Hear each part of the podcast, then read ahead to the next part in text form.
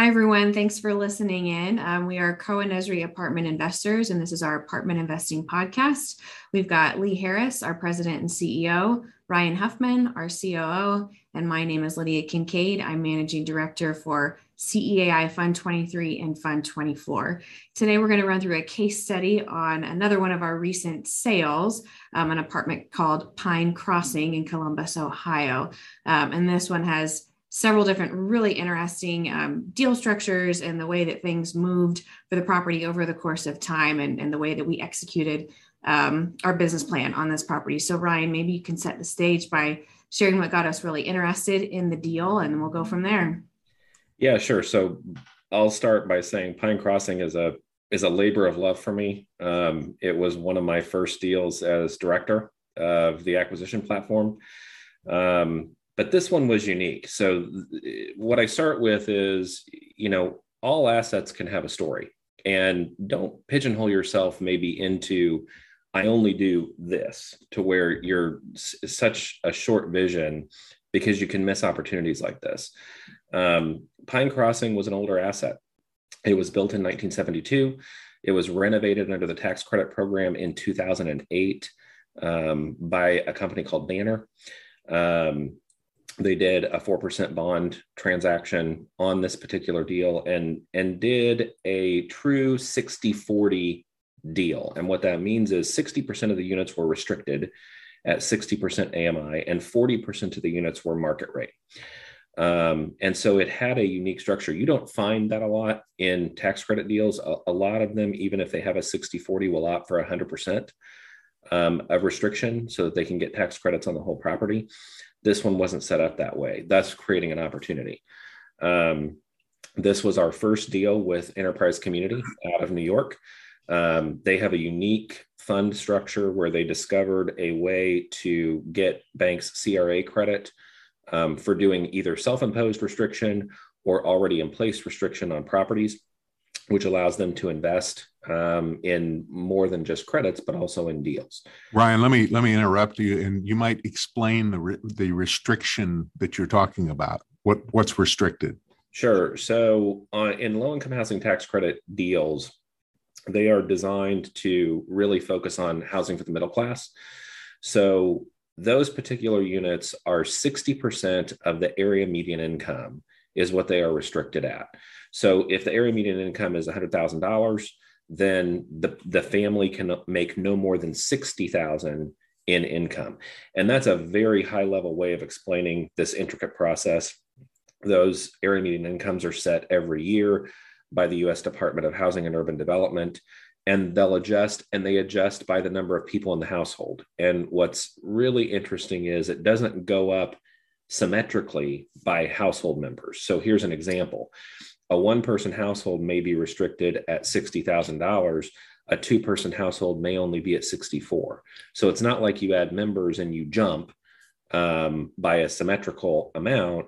It's all set in there. So you have a much narrower band of resident profile that you're targeting specifically for those 60% restricted units. Well, and then it, it, it by extension, it's the rents also that become restricted. Correct. Uh, so you might explain that as well. So the rents are set at uh, what's called a maximum allowable calculation. And so HUD goes through and determines based on the area median income how much the total housing cost can be for a one, two, three, four bedroom unit. The total housing cost includes anything they are paying for the housing. So that means their rent plus all of their utilities. Um, and there's a what's called a utility allowance that's put out by each local housing authority that shows if I have a stove electric, here's how much it costs. If I have water that's gas, here's how much it costs. And you have to go down and circle what you have, um, and then it drops out a utility allowance. So here's how that works. If the resident pays for all of their utilities, and let's pretend that the util- utility allowance is $150, so that's how much HUD expects them to pay in utilities for that unit every month.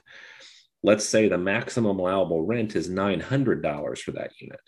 That means that you can only charge $800 in rent because they have $150 in utility. So you're talking at 950. I'm off a little bit, but you can see how it works for the illustration, right? You can you have rent plus utility allowance equals maximum allowable rent, and you have to be at or below that calculation in order to maintain the affordability of the housing.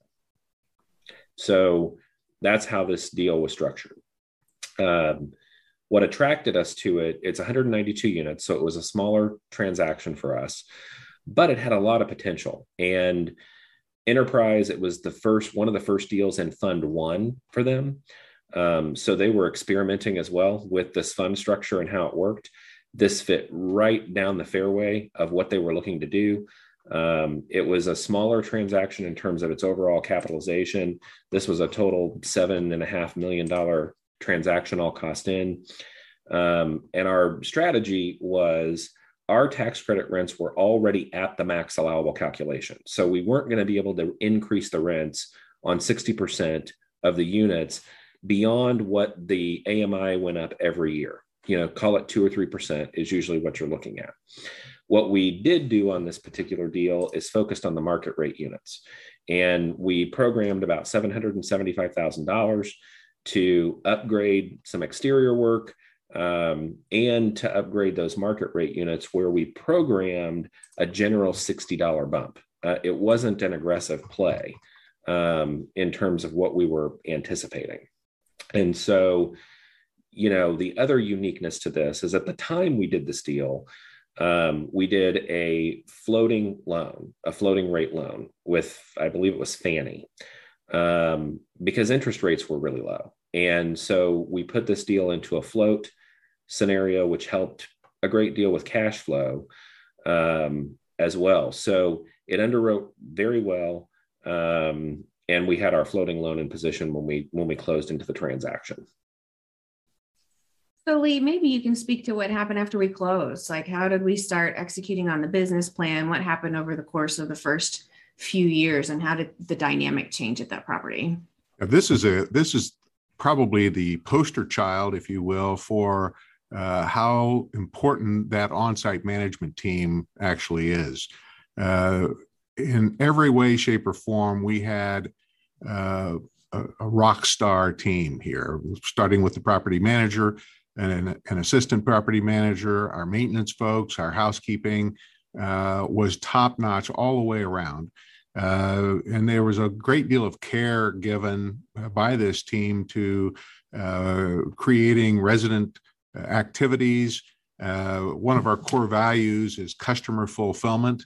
And it pleases me no end to brag that the Pine Crossing was at the top of our leaderboard uh, with our net promoter score literally every month Always. for for several years uh, uh, and it and, and not just at the top but they had a phenomenal score i think uh, it was always plus 80 or more which is just world class so they they kept the property full from an occupancy standpoint the delinquency rate was very low uh, even with an affordable component, it was very low.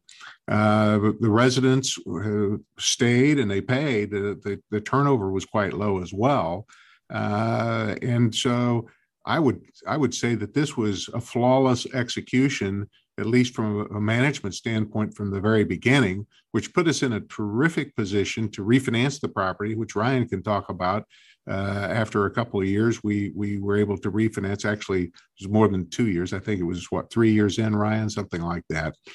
Uh, but uh, I again, I can't say enough about how important it was that uh, this site team they they they were stable and they knew what they were doing and executed just perfectly for us.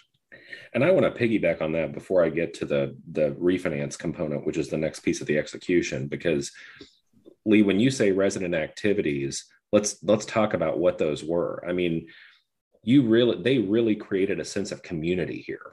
Um, beyond any expectation I think anybody had. They had an annual pool party. And I mean, they pulled out all the stops for this pool party. They had an annual Easter egg hunt. They had a Thanksgiving potluck. They held holiday events at the property. And all of these events were so well attended. We have photos of, I mean, literally dozens and dozens of folks from that property participating in these activities. And that is not easy to do from the management standpoint. A lot of times, what you find is people start those activities, and at first, you don't get a lot of participation. And so they kind of fizzle out. But if you keep doing it over and over and repeat and listen to what the residents want, you can really create a community there that goes far beyond anything that you would have thought. And people love to live in those environments. And that's really hats off to the team because they they just blew the doors off for those activities and promoted them. Um, what that allowed us to do from back to the investment side is about three years into the deal, our partner was getting nervous about interest rates and they wanted to get into a fixed rate product. So we had not programmed this into our model um, when we were looking, but we started going down the path of refinance. And we settled on a HUD loan product. Um, it was a HUD 223F loan. Um, we were able to take out 95% of the equity in, in this loan product. And we did that, and we were required by HUD to put about a million six into capital reserve. So I want you to think about that. We were able to take out 95% of the equity and cash out, and the asset was fairly bulletproof when it came to its needs because I had this huge reserve in place that could handle anything you want. Now, some may be scratching their head saying, How did that happen? Because that's a roughly $8,000 a unit reserve. And, and HUD is a great, great loan product. They have great terms, fully amortizing product over 35 years. But what comes along with that is some of the HUD restrictions. And one of those is their reserve analysis. So HUD does go through each and every component on the property, and they have what's called a life cycle chart. And anything in 20 years that is, go- is going to go past its life cycle, they require you to reserve to replace it. So we had cabinets that were installed in 08 that had a 20 year lifespan. So in that 20 year plan, I had cabinet replacement, we had roof replacement, we had appliance and, and flooring, we had pretty much windows were in there as well because that has a 30 year lifespan under HUD. So you have to know what you're getting into when you go into the HUD loan product because it's not like a standard loan product and, and they are inflexible when it comes to that reserve analysis. You can't go in and say, hey, we're going to do this now, or we don't, we're never going to do this. They're going to say, too bad. You have to reserve for it anyway. So that was a huge pop in return and really created not a lot of differential in our in our debt service numbers believe it or not. So that that was the first big win was the site had executed so well the investment plan has had was ahead of pro forma which allowed us to get that loan product put into position. I think uh, it probably should be clarified here that when we talk about a hud loan product um, this is a HUD insured loan. We're not actually borrowing the money from the taxpayers, but uh, it's a it's an insured product, and it it can be used for market rate uh, housing. It's not uh, just what people consider Section Eight housing. It's not subsidized housing. Uh, it's just a another loan product out there that has very favorable terms. As Ryan mentioned, a 35 year fully amortizing uh, maturity uh, fixed rate, a 1.17 debt service coverage ratio, very favorable terms. They are th- those loans are very uh, co- complex and somewhat bureaucratic to to work through the process, but uh, at, at, the end of the day, it's a good product. But it, again, there are all sorts of of things that uh, that HUD makes you do uh, Uh, if you're going to use such a beneficial product. So I think that's a clarification that's important here. I agree. Yep. Lee, how often do we use that product across? We don't use, we've done it. We've used the 223F program more than the 221D4, which is a, a, a, program that's more in, in keeping with new construction or substantial renovation where you're doing uh, multiple major physical components, and that's not required in the 223F program. Part of the problem with uh, using the, the, these loans are uh, is the length of time that it takes to get them executed. And if you're buying a property and trying to put a 223F loan in place, you don't have time to do that. uh, within the, the market constraints that we have. Uh, so usually you would buy that on a bridge, a bridge note, and then you would spend the time necessary after you close uh, to put your permanent loan in place with the, the F program. So then, so then, what happened after this refinance? Um, how did we get to today, or about a week ago, when the property sold? What occurred to make that happen? So, I mean, we we rode through it a couple of years, and this was programmed for a seven year hold. Um, enterprise has a, you know, we do a between five and seven. Enterprise is typically a seven year hold.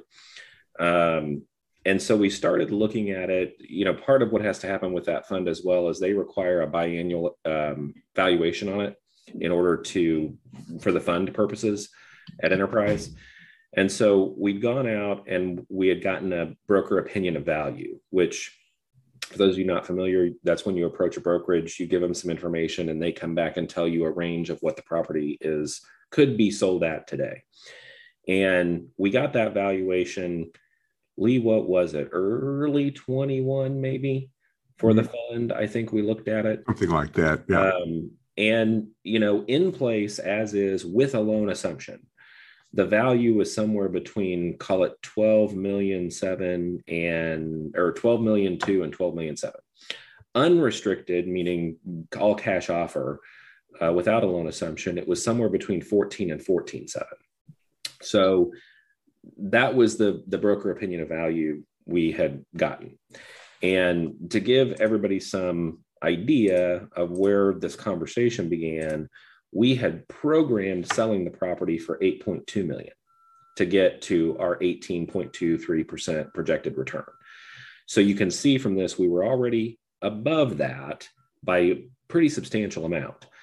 Um, what ended up happening here is something we don't do very often, which is we got an unsolicited offer to buy the property. And actually, the story is we got an unsolicited offer to buy the property.